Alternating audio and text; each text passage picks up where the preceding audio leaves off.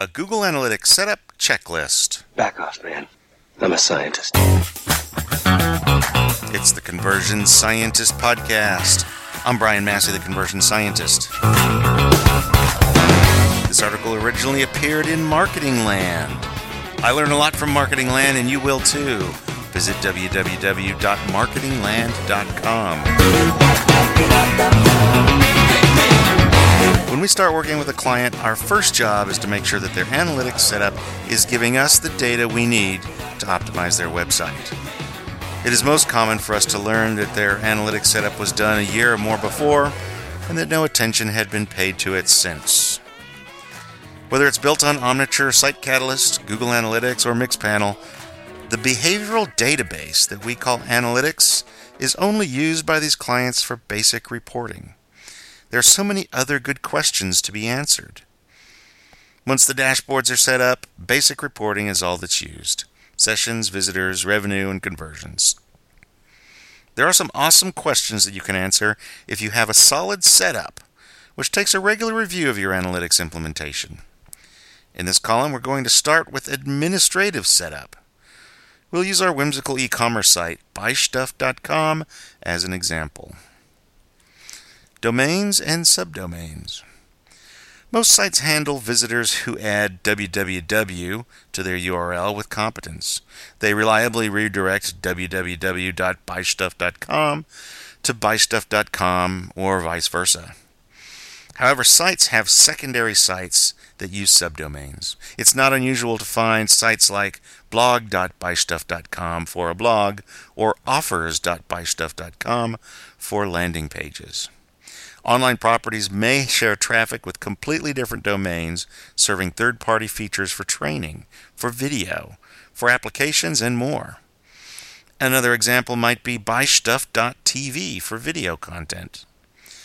The problem is that Google Analytics typically strips the domain information from the URL when it records a page view.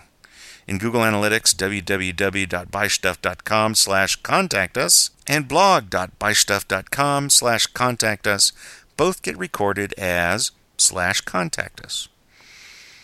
To solve this problem, we can give www.buystuff.com and blog.buystuff.com different property IDs, so Google Analytics records the traffic for each separately.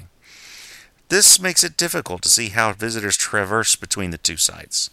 The blog can certainly influence sales on the e commerce site, and we'd like to know about that. Let's take a look at our options for partitioning our sites into Google Analytics properties and views. Within your Google Analytics account, you can create multiple properties. Each property can have many views on the traffic. Imagine a Google Analytics property being like a web property. For example, your e commerce site would count as the property and could include any sites that trade visitors with it, such as the blog. Properties and views. You start by writing down all of your domains and subdomains that influence or are related to the main site. For each, decide if you want to give it a unique property ID identified by the ID UA dash number number number number dash number. In general, I like to keep all subdomains on the same property and use views and filters to isolate the traffic. Then, www.buystuff.com and blog.buystuff.com will both have the same property ID, but separate views. However, our corporate blog at www.conversionscientist.com and our corporate site at www.conversionsciences.com each have their own property ID. They have very different goals and also have different domains. Raw data and test views. If you have an actively managed optimization program, you're going to be making changes and additions to your analytics implementation. When you're talking about implementing filters and conversion goals, you can make mistakes. Google Analytics is unforgiving of errors. Once erroneous data is collected, you can't remove it from your data set. You'll be forever filtering out the erroneous data every time you do a study. We always recommend a backup view that is unfiltered and unchanged. This will allow you to study the raw, unfiltered data. We also recommend a test view. You can try filters and settings changes to be sure they work before you unleash them on your other views. Let's talk about some naming conventions. When you create a new property in Google Analytics, Google creates a view called All Website Data. Now, this isn't very helpful if you have several properties in your account. We like view names to order themselves and to be easily searched. We have a recommended format for naming properties and views. We have a recommended format for naming properties and views. Properties use the main domain as the name. For example, buystuff.com for all of buystuff's views. Views have a more specific format. They start with a number. This orders them by the most commonly used. The view names contain the domain of the site they address. This aids in searching. And we use hyphens to separate the components.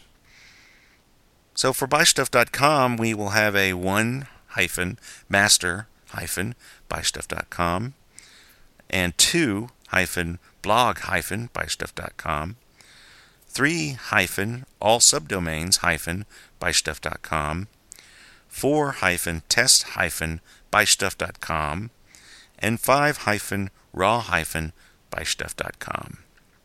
Let's look at some popular filters you can attach to your views. There are several filters you'll want to consider depending on the job of each of your views. First of all, including domains and subdomains. If you have multiple subdomains, it is often helpful to see how visitors move between them. The most common example is if you have a blog on a different subdomain. It will be interesting to see how many of your visitors are coming from blog pages and which pages are sending the most buyers. With this filter, Google Analytics will record the full URL of each page. Instead of a forward slash for the home page, you'll get buystuff.com forward slash. Instead of the forward slash for the blog homepage, you'll get blog.buystuff.com forward slash. We recommend creating a separate view that collects domain information, which Google Analytics calls the host name. In the column, you'll see how to set up this filter. Excluding internal traffic is another filter. Locate the IP addresses of your offices and its agents and create exclusions. This means that those testing the site or using the site to process orders won't influence the data that you're collecting. They'll be excluded from the visitor traffic that you're getting. Again, I show you an example of how to set these filters up in the column. Setting things to lowercase. Google Analytics is a case sensitive environment. If you were a vendor for BuyStuff and we sent traffic to your site, we might list ourselves as capital B buystuff.com in some cases and little b buystuff.com in other cases. Google Analytics will count these as different referrers. This means you have to combine the two to get meaningful data about the people visiting from BuyStuff. Why not just force everything to lowercase? Well, that's the recommendation. The same problem exists for campaign sources, it exists for the medium report, and there are four filters that force everything to lowercase. Lowercase the source, lowercase the medium, lowercase the campaign name, and lowercase your referrals. Each can be set up quite easily because Google Analytics has a filter especially for this. And I show you how to set that up in the column.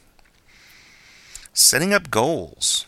Goals tell us when a visitor has done something we like on the website. We like it when they complete a form, when they purchase, or when they complete a registration process. The most flexible and interesting goal is a visit to a thank you page or a receipt page. When someone has completed a purchase on our whimsical buy stuff site, the receipt page has the URL forward slash checkout forward slash orders forward slash show. I've created a goal that watches this page. I've also set up a funnel of pages leading up to this page, from the cart to the payment page to the confirmation page. I show you how to set this up on, on the column. There's no greater loss than the abandonment of someone who started to buy from you or register with your site. Wouldn't you like to know why? A simple funnel report can help. Goals make these reports possible in Google Analytics. It can be hard to keep up with your goals as new landing pages and offers are brought onto the site. However, don't be tempted to use a common landing page just because it makes analytics easier. Instead, make analytics a part of your development process for new pages and site changes. Even if you don't look at your reports every week right now, you'll be glad that the data is there when you go to ask questions about your visitors and what they want from you. You also want to set up site search. There is much to learn from the words people use to find things on your site. They can tell you what is missing on your site. They can tell you about products you should be carrying. They can tell you the unique words that they use to find what you offer. And I show you how to set up the query parameter in Google Analytics. These are just a few tips to get your Google Analytics account set up right and in a manageable state. When you're ready to ask some questions of your behavioral database, the answers will be there waiting. This is the Conversion Scientist Podcast, and I thank you for listening. I'm Brian Massey, the Conversion Scientist. We do analytics setup as a part of our conversion rate optimization process. You can learn more about this process at www.conversionsciences.com, and I recommend that you give us a call.